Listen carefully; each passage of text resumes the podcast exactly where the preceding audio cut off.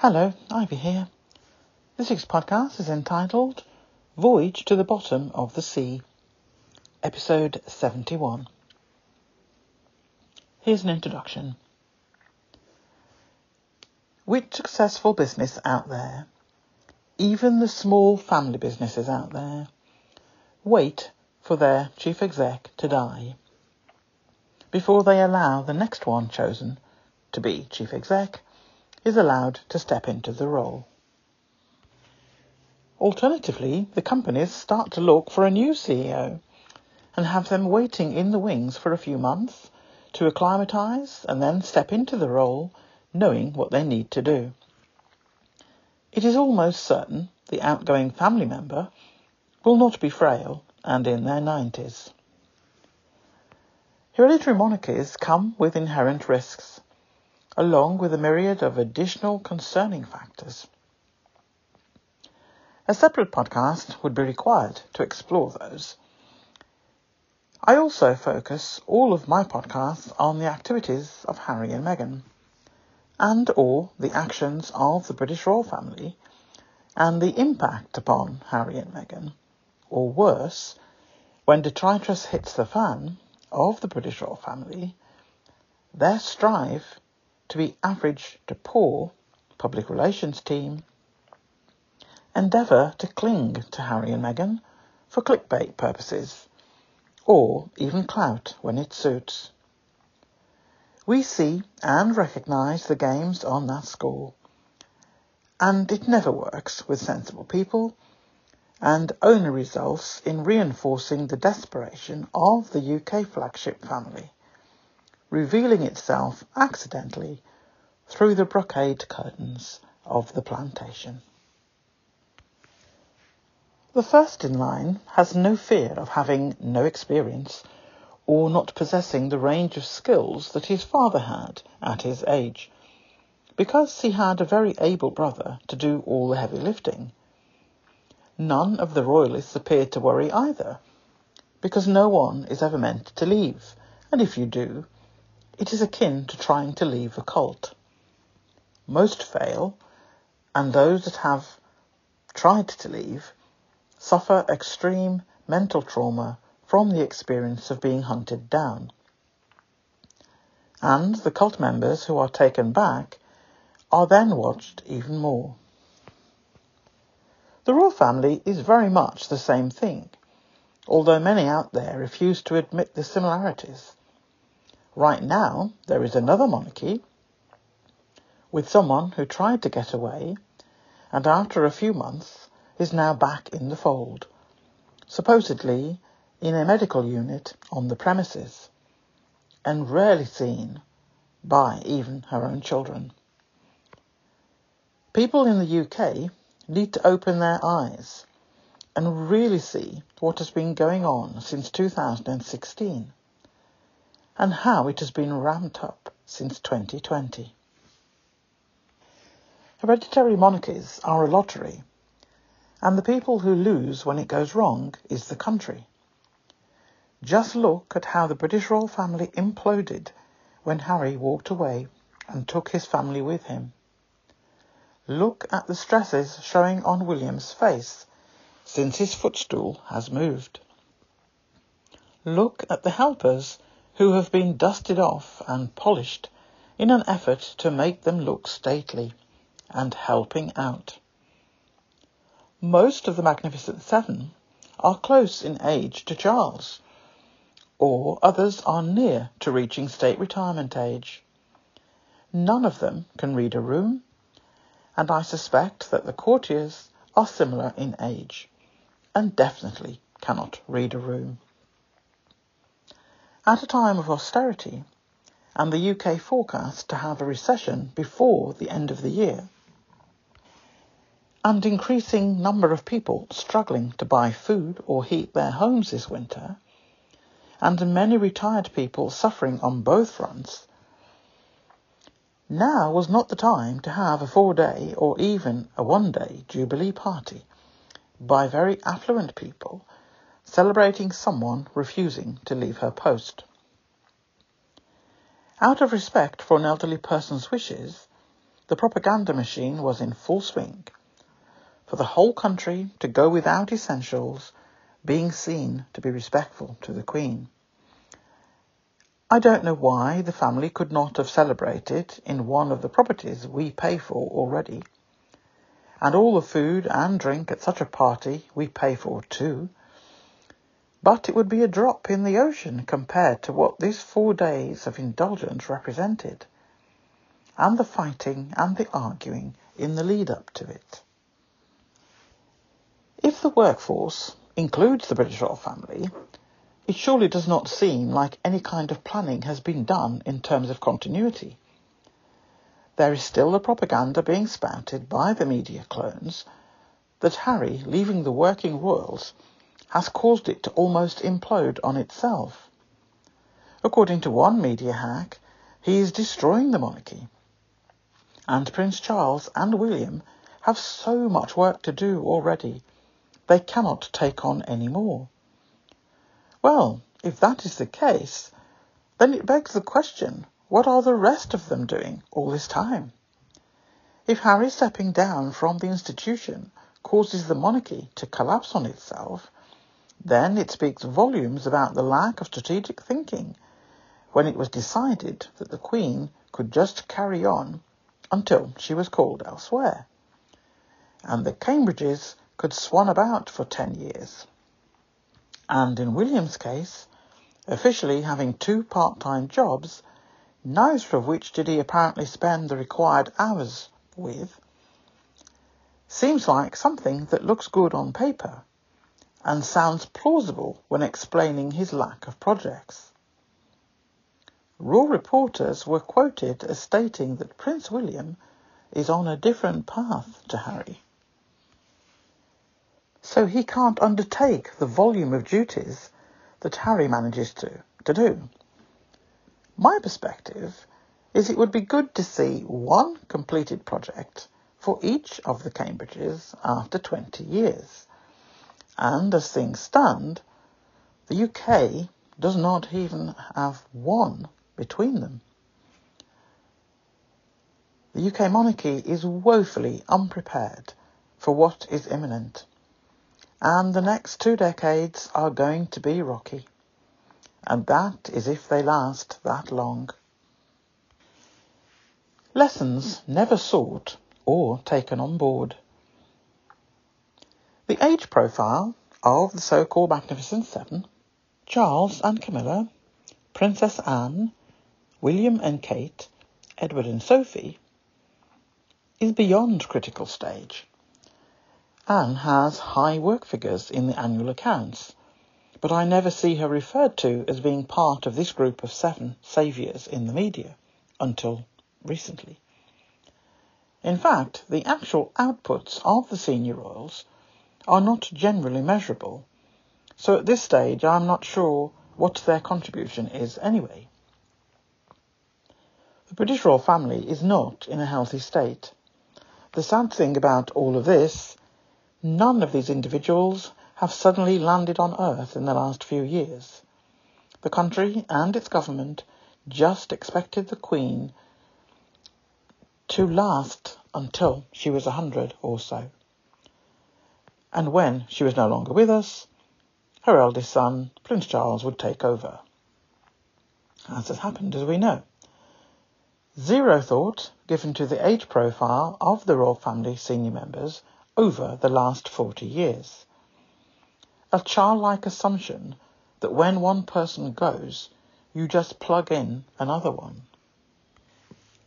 Even if all of the seven were like top performing executives with lots of ideas and high productivity, with measurable outputs, the fact remains that the British royal family is on life support, and the lights are going out in terms of popularity. The age group of the support base will be visibly reducing each year, with new supporters being nowhere near enough to replace the older age groups. Entitlement and arrogance combined with lack of skill is the risk for the UK. In the conclusion of this podcast, I will outline my overriding belief as to why this British royal family and its approach to trying to cling on to power and a way of life that has existed for centuries will fail. It does not matter how many years it takes. There won't be many years to wait before the inevitable happens. And historians in the future will look back and wonder why the UK allowed this to happen.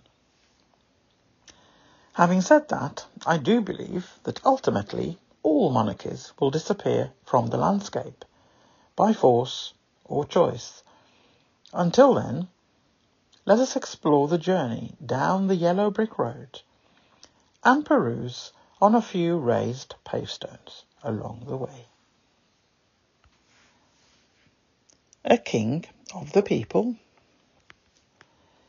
Despite recent polls in tabloids that have an agreement with the British royal family to present them in a positive light, take apparent results from them with a pinch of salt, particularly where one of those polling organisations has a relative who is one of the senior royals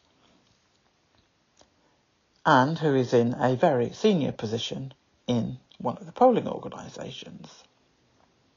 That's the linkage between the two people. Never forget that the, ro- the Royal Rota was set up in the 70s to ensure that the British royal family had positive press most of the time. A modern day propaganda crew without a backdrop of war. King Charles's popularity took a huge hit over his treatment of Diana, and the public have never really forgiven him for it. Charles publicly admitted that he started having an affair with Camilla Parker Bowles in 1986, while he was still married to Princess Diana. There is information floating around that the liaison occurred before Charles married Diana, but there were particular requirements of the woman that Charles would be allowed to marry, one of which was that the woman in question would have to be pure, in inverted commas, which immediately negated all of Charles's lady friends, and naturally if any were married at the time of the courtship with the prince. Charles treated Diana very badly some of it in the public eye. And to watch Princess Diana become less of herself as time went on, the public supported her more and went out of their way to show her affection, and at the same time increasingly became more critical of the then Prince Charles. The more visible and audible support that Princess Diana received on any public engagement, the more it seemed that the ego of Prince Charles was taking a continual battering. The more unhappy Princess Diana became, visible, very visible on occasions, the more the public let Charles know they were not amused.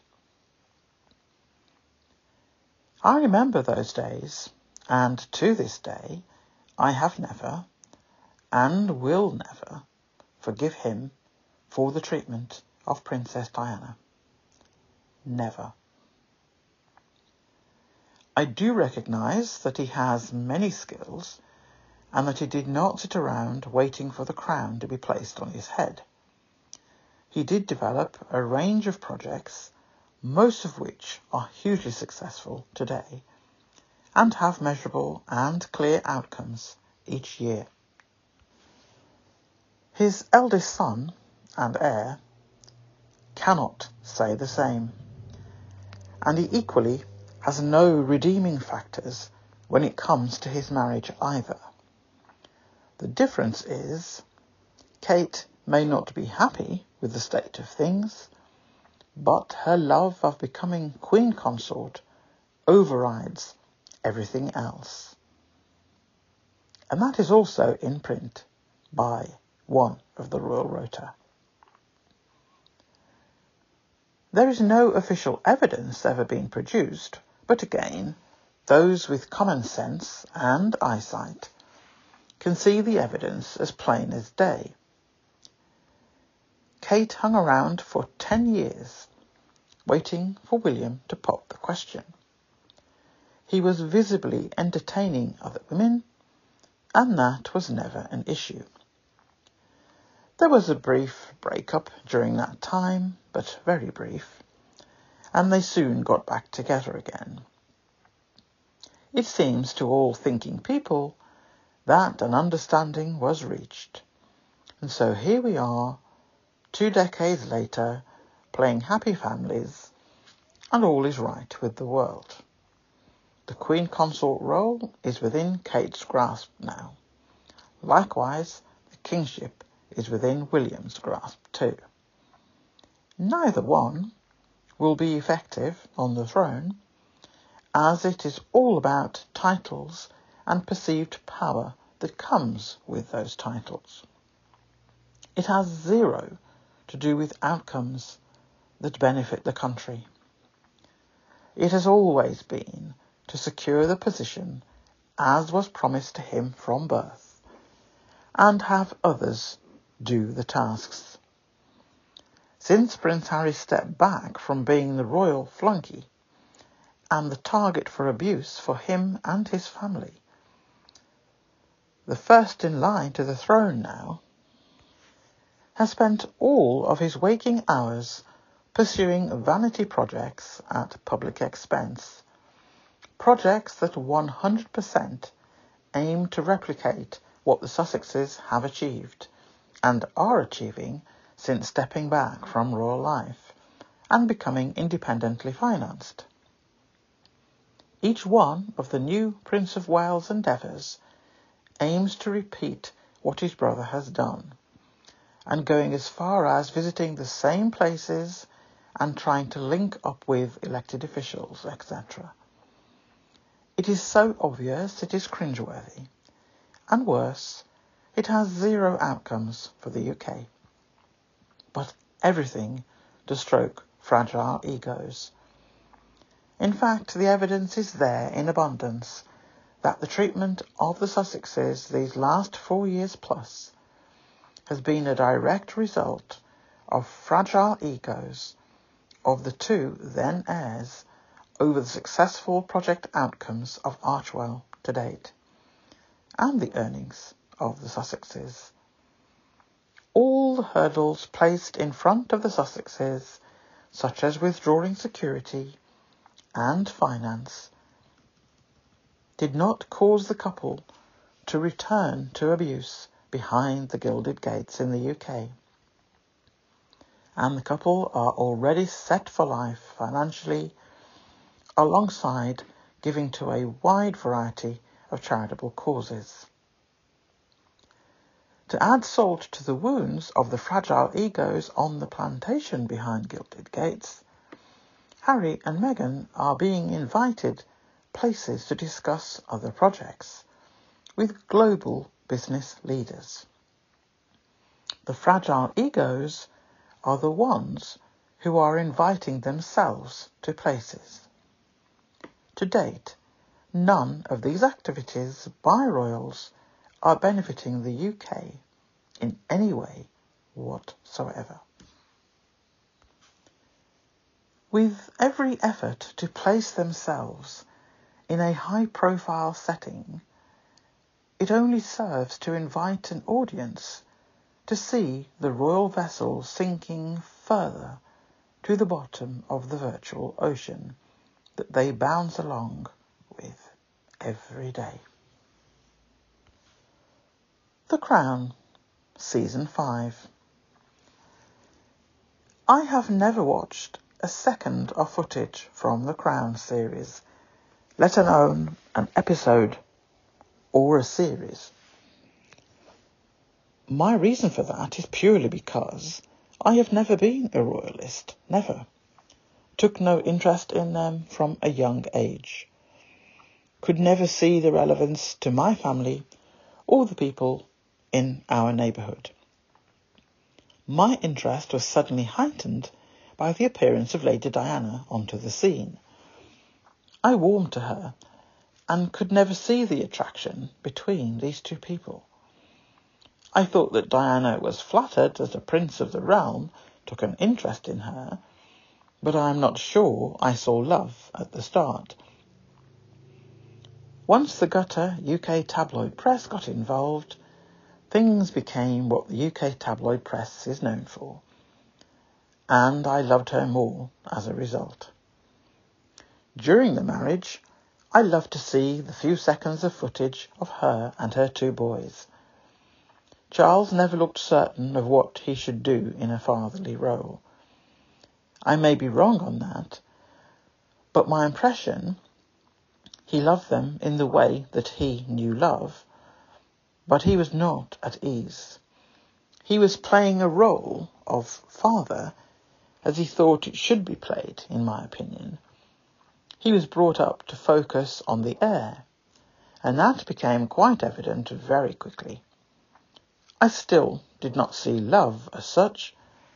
I saw duty. With Diana, I saw love for her husband, eventually, and I saw love pouring out everywhere from Diana for her children. Her desire to try and show them normal life outside of the palace gates was commendable and made me like her even more.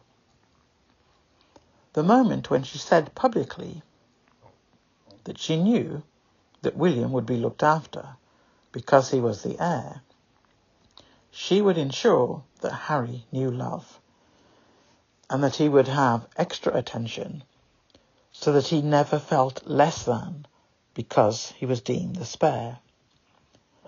Her interactions with both of her children endeared her to me, and to this day I feel a love for her, a person I never knew, but she was like family. I saw a woman go from happiness to such pain whilst in that marriage, and I will never ever forget the treatment. All the footage of Diana speaking her truth, and the lengths she went through to ensure that she got her voice out there, despite the palace machinery against her. There is a permanent database now of information that the royals will never be able to erase from history as much as they have used their power to prevent TV networks from showing certain things, millions of people around the world know what they saw and heard, and many of those millions have receipts of such activity. On this occasion, and subsequent efforts of the palace machinery to silence the Sussexes has been a huge fail. I understand that the Crown will be depicting many difficult moments for the royal family, and the fact that they have had their flunkies make so much drama and protesting about the content. Tried their best to put pressure on Netflix to remove certain elements, or at least to place a warning that this is a fictional drama. Netflix already have such a notice on every series shown so far I understand, and they have no intention of adding any more. Despite the pressure and coercion tried to date, unlike organisations within the UK who feel that they have to bow down to royalty if they want their business in the future, they heed such warnings, or in the case of the BBC, all footage of Diana speaking her truth will never be shown again. Netflix has no such pressure, and it is not beholden to any British entity, including the British royal family, and more than anything, all that is depicted actually happened, even if the words of the conversations depicted are not wholly accurate. As it says in its disclaimer, it is a drama based on factual events. What the British royal family has done, by all the drama whipped up before the series has even aired, it gave even more publicity to the drama series, and subscriptions have increased by multiple figures for Netflix, which I am sure is not the outcome the British royal family was looking for.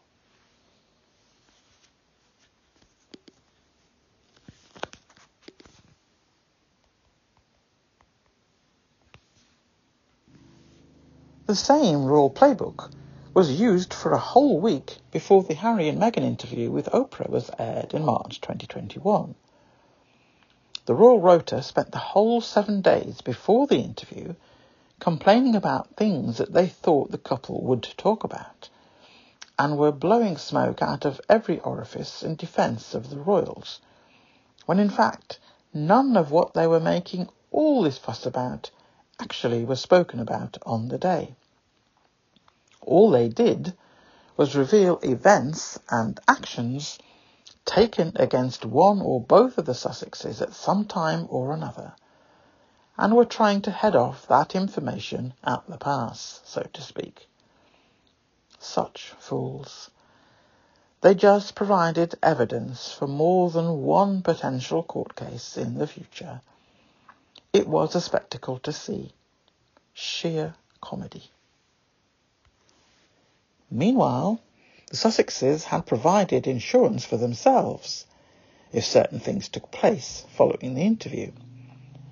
No better receipt than the one the whole world has seen, and footage that cannot be ordered to be removed. The record now exists. The Sussexes took their power back. So, I look forward to the news headlines each week from foreign press about each episode. I have had all UK newspapers blocked from my platform since early 2017. I have all Royal reporters and all TV media people who are on the Royal Flunky list banned from my platforms too. I refuse to give them engagement figures for their bile and lies. Karma is working its way through all those people who have raised their career profile by hating on the Sussexes, Meghan in particular. And each and every one of them is discovering an adverse impact on their livelihood subsequently. All done by their own actions. It is glorious to sit back and watch each one pinned by a dart on the dartboard of Sussex haters, all by their own actions. Karma in action. All of them, no matter how many years it takes, will meet their karma too. We supporters love to see it. We just sit back and chill and watch karma do its work. The Royals and Royal Rota has ensured that the Crown Series 5 will be another huge success. There is a short section in the article and a much um, more detailed piece in the reference sources headed up as How the UK Became One of the Poorest Countries in Western Europe. You will see the linkage as to why I've put that there and why that reference has been included in the list. Here's a few quotes. First one Britain chose finance over industry, austerity over investment, and a closed economy over openness to the world. This article was written by Derek Thompson on the 25th of October this year. As I said, full report in the reference sources. Another quote. The past few months have been rough for the UK. Energy prices are soaring. National inflation has breached double digits. The longest serving British monarch has died. The shortest serving Prime Minister has quit. Behind the lurid headlines, however, is a deeper story of decades long economic dysfunction that holds lessons for the future. Britain is pretty poor for a rich place. UK living standards and wages have fallen significantly behind those of Western Europe. By some measures, in fact, real wages in the UK are lower than they were 15 years ago and will likely be even lower next year. Today, Britain seems trapped between a left-wing aversion to growth and a right-wing aversion to openness. On the academic left, the UK has lately been home to a surging movement called degrowthorism, which asserts that saving the planet requires rich countries to stop seeking growth. On the right, the electorate is dominated by older voters who care more about culture wars than about competitiveness. In 2019, when Boris Johnson and the Conservative Party won a big majority in the House of Commons, most people of working age did not vote for them. I'm pretty sure that's the first time that's ever happened. You have this post-economic, older, economically insulated voting bloc that could afford to be anti-growth almost as a luxury because they don't have to care about economic outcomes. End of quote. The UK is now an object lesson for other countries dealing with a dark triad of deindustrialization, degrowth, and denigration of foreigners. Having offshored industry in favour of finance, its, econ- its economy wasn't resilient. The resulting erosion in living standards made the public desperate for something to blame. Blame-seeking conservatives spotted bogeymen abroad. Brexit cut off the economy from further growth and set the stage for a rolling political circus. Conclusions. My thoughts why I will never believe anything verbally stated or implied by any member of the British royal family. The British royal family is forever tainted now with the treatment of Meghan and Harry. Harry has been abused all his life as the spare in the popularity lineup that is always employed in hereditary monarchies. And then the family and the firm turned all the big guns in his direction and tried to blast Harry out of the metaphorical water of real life. Because he dared to love someone more than the firm, and that someone was a person of colour. So the audacity of Harry, the blue blood, was considered a traitorous act. A traitor against the firm and white supremacy combined.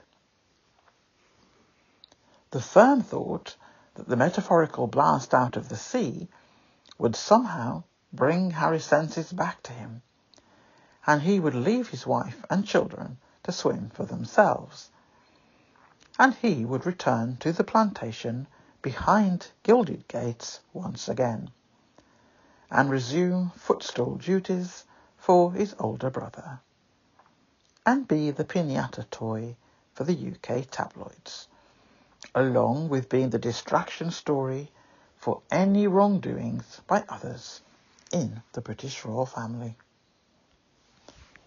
The firm, via its friends in the media, employed private investigators to try and find dirt on Meghan. Nothing was found, but the firm were intent on finding a way to stop this relationship from growing.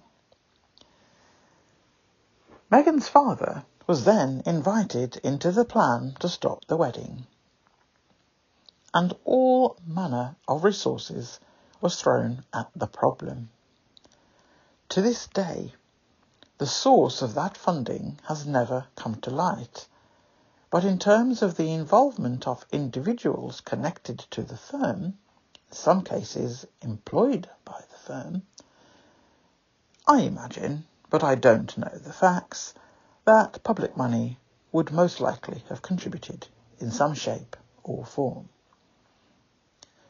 What we do know is that the tabloids were involved in a variety of ways, and tabloid publications in the USA owned by a certain media mogul were also named by Meghan's father one morning on Australian TV. That footage was taken down in hours, and the said person has never been invited back on that Australian TV production, where he had made several appearances previously, along with two of his adult children, also having star treatment by the same network. The rogue guest has not been invited back since on Australian or UK breakfast TV, which was also a regular spot for him.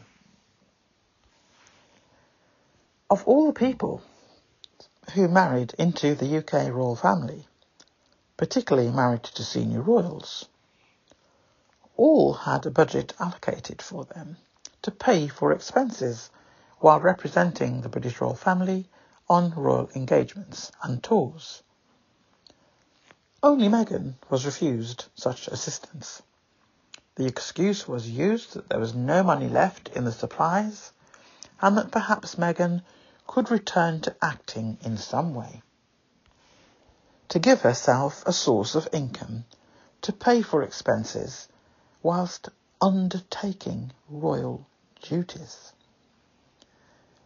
Harry was the person who let this piece of information out the bag, so it is not hearsay. Meghan paid for her own expenses, and as we all know, every visit and tour was hugely successful. Meghan was a multimillionaire before she joined the British royal family. So I am not sure if they expected her to wear Primark or Walmart or similar.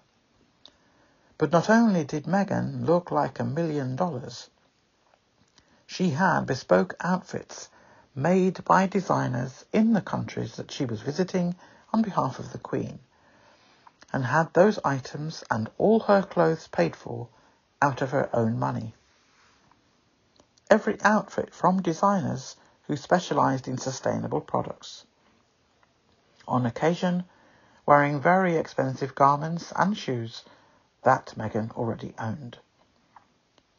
It did not stop the UK tabloids reporting on every item of clothing and jewellery on these royal duties and always quoting the price, implying that too much of public funds was being used in this way, and all the time with them knowing Meghan did not receive one dime from the monarchy funds. All part of building the level of dislike and then hatred for a person they did not want in their family. It is on record and on film that something took place on the evening of the wedding between Meghan and Harry, an incident against Meghan, but no reporter is allowed to write about it due to legal reasons. The media person who said all of this on camera said that if the public knew what had happened, they would fully understand why the Sussexes were justified in leaving the UK. All adds up to the conclusion that even on that day, away from cameras, Meghan was not welcomed into that family. Only a senior royal is protected in this way, so that immediately narrows down the field as to who did what to Meghan on that day. One day, truth will come out. Meghan had suicidal ideation by the time she was pregnant with her first child and was refused help from the Royal Human Resources team because it was said it would look bad for the British royal family. It was also said that Meghan was not an employee either, so she could not be helped via that route. So she was not a member of the family because she had no funds allocated for her like everybody else that was married in. And now you've got HR saying they couldn't um, sort out medical intervention because it would look bad for the family. And they couldn't choose the route of employee because Meghan was not employed by the royals. Assistance was eventually provided by someone recommended by the Spencer family. Withdrawing security and funding when the Sussex family were in Canada, and then informing tabloids of their location, will never be something that can be justified. Doing the same thing again when the Sussexes were living in a Tyler Perry property in California and tabloids were once again in the area can never be justified. The family purchased their own home eventually in California, which should be clear enough message that the Sussexes were in their new home that they owned and therefore would not be returning to the UK as their full-time residence. The UK tabloids never let up. And when Meghan and Harry suffered a miscarriage, the reporting by UK tabloids reached a new low. I will never ever forgive the few headlines I saw on social media, and some people showed screenshots of some of the paragraphs from articles. Absolutely gut wrenching. As someone who experienced a miscarriage many years ago, even I found new depths in which I consider the UK tabloid garbage personnel reside. I did a podcast on that sub on that topic, and it took three attempts before I could publish my thoughts. I consider them to be trash, and anything, demise or suffering that any of them experience in years to come. It will be just a moment of discomfort compared to what they all did and feel that they continue to do to Meghan in particular for the coming years. But, royal reporters, you are all wrong.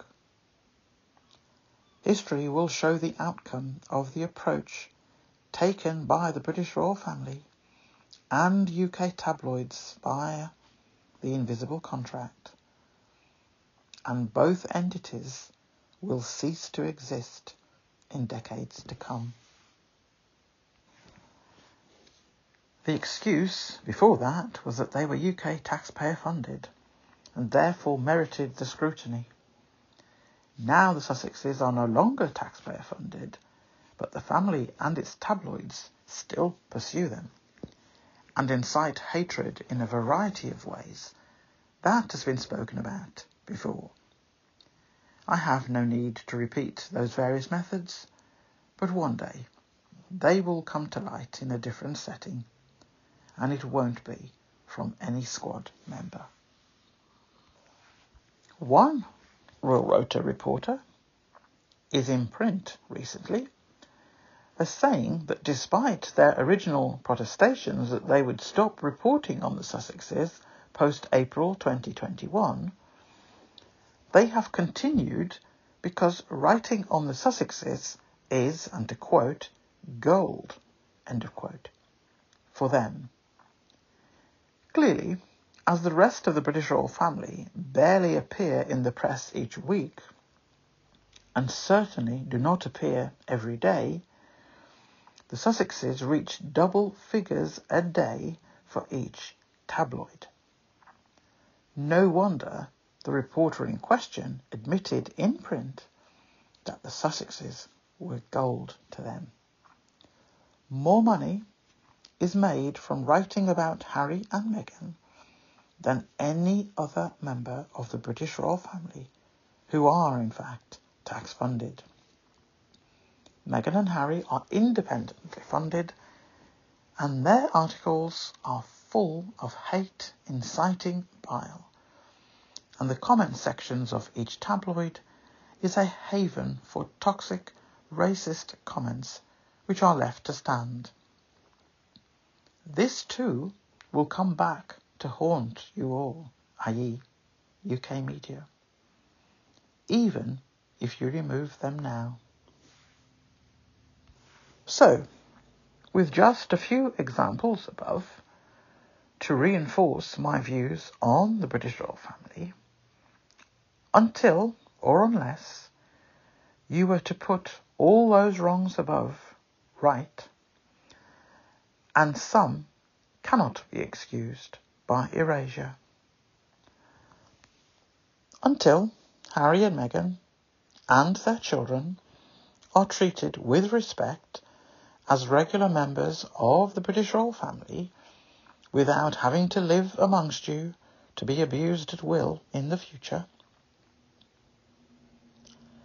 Until you make an effort to understand the mistakes you made and change your approach to interactions with people of colour, you will all stagnate in your stale, dehydrated environment which you all occupy and feel privileged and safe to do so, when in fact the future of the monarchy is not secure. Whether you take two years to visit all the Commonwealth, as stated in recently on UK news programmes, without the backdrop of all the above points mentioned in this conclusion, less and less people will be interested. No charm offensive can erase the fact that the first person of colour to enter the royal family was handed out of the UK with the British royal family's blessings. You only wanted Harry to return. The abuse of a USA citizen on UK soil for three years cannot be erased, but can be dealt with in other ways. The continued abuse of a USA citizen and her husband and family, both children have dual nationality, on USA soil cannot be erased, but can be dealt with in other ways. No conversation from anyone from any Commonwealth country can be sincere when the British royal family could not welcome and be civil to the first person of colour to enter the family. No smile or false charm initiative will work. The master and slave mentality was used on Harry and Meghan, and no doubt an attempt will be tried on the Commonwealth nations. Let me tell you, the British royal family is about to go through some things. There is no member of that seven senior royals group that I consider a friend of any person of colour. So anything spoken by any of them to any ethnic group of colour will be seen as insincere because there is nothing to back it up. All you use is words. And a quote from James Baldwin, which is apt on that last point. I can't believe what you say because I see what you do. You are sinking in the sea of hatred created by the British royal family and its tabloid pals. You may think you are safe because you are in a metaphorical submarine. It may even be a yellow one, made famous by the English group The Beatles. You may stay below the surface for a while, because it is safer to be out of sight and let others take the blows on your behalf for a while. However, even a submarine has to surface and face the difficulties, not least because you will be running out of air sitting at the bottom of the sea. And my last quote, not a quote, these are my thoughts, my last thought in the conclusion is this. I think you will find over the coming years the lifespan of a UK monarchy will come to an end. The heir apparent is definitely not going to save it. He will be more concerned about saving himself. The saying, you reap what you sow, comes to mind. That's the end of this week's podcast. Speak to you all in the comments as usual. So it's bye from me. Bye from Ivy. Bye.